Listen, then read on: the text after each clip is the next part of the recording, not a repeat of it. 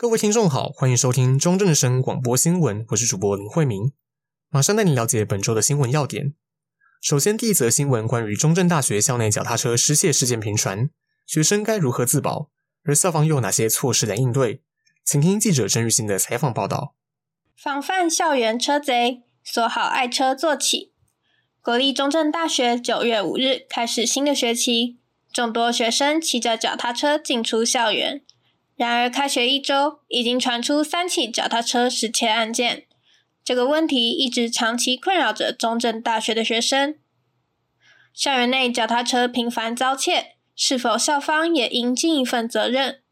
国立中正大学驻警队队长李俊生表示：“其实脚踏车失窃的情况一直都有，但是在开始办理脚踏车认领之后，失窃案件已经逐年下降。”然而，保管私人财产并不算在他们的职责范围内。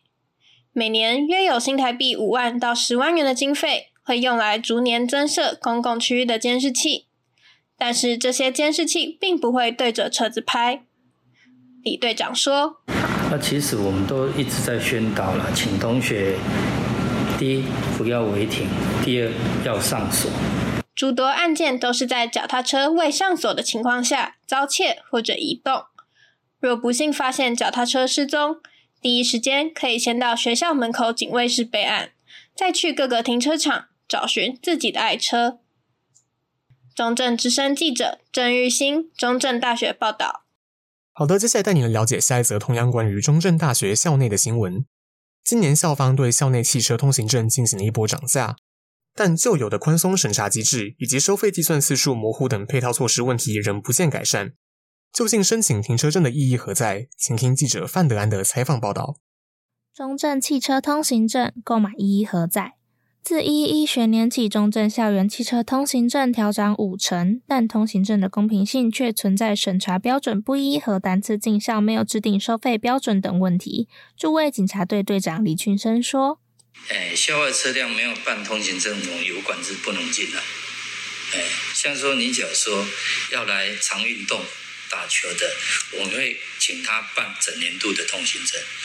哦，那像说有些洽公来找老师、找学生，他要先告知，哦，告知，然后我们会让他通行。哦，那可能都是只是少数了。而收费问题，车管中心评估后认为，光是人事费用就不划算。目前只有春节等连续假日会通融游客，并宣导不能乱停车。在被问到为何不设立车牌辨识的疑问时，李俊生队长则坦言，有请厂商来评估过，至少要六百万，且必须有两个车道才能设立。正门口受限于路宽而只有一个车道，管制可能会造成拥塞。考量到成本及场地无法配合，总整暂时无法设立。车管中心持续在汽车通行证的公平性方面寻找管制的平衡点，希望未来能解决车牌辨识设立的困难，落实真正的公平。否则，通行证恐怕会变成一张花钱换来有车牌号码的标志而已。中正之声记者范德安嘉义明雄报道。好的，接下来是最后一则新闻，带你来关心与我们许多人息息相关的网络购物。近期买卖双方利用社群平台如脸书来进行交易的状况十分常见。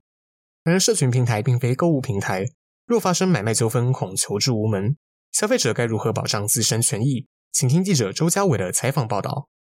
社群平台网购风险四伏，近年网络购物兴起，就连社群平台都成为部分民众网购交易的媒介。不过，交易过程中却有不少民众遇上购物纠纷与诈骗。但在社群平台并非正式购物平台的情况下，常常造成纠纷处理手续麻烦，甚至问题无法得到解决的情况。如果民众在社群平台上购物真的碰到纠纷，嘉义县消保官吕英吉先生建议说：第一个就是我们先打一九五零询问，或者是直接在我们那个行政院消保处的一个申诉网站直接上去申诉，然后我们才会尽快的把这份公文书通知金关行或者货运业者。及时让他们在把钱汇回去给卖家以前阻断下来。消费者他如果他能够再配合自己的行动，较积极的话，业者也会有压力。不过，萧保官表示，这样的现象约从二零一七年就开始了，到现在类似案件还是有一定的数量。对于民众持续在社群网站上购物的行为，也只能不断劝导脸书上的东西九成假，不要轻易购买。因此，仍是要呼吁民众尽量少在社群网站上购物，以免自身权益受损。中正之声记者周家伟嘉义县报道。以上是本周的广播新闻，感谢您的收听。我是主播林慧明，我们下周同一时段再见。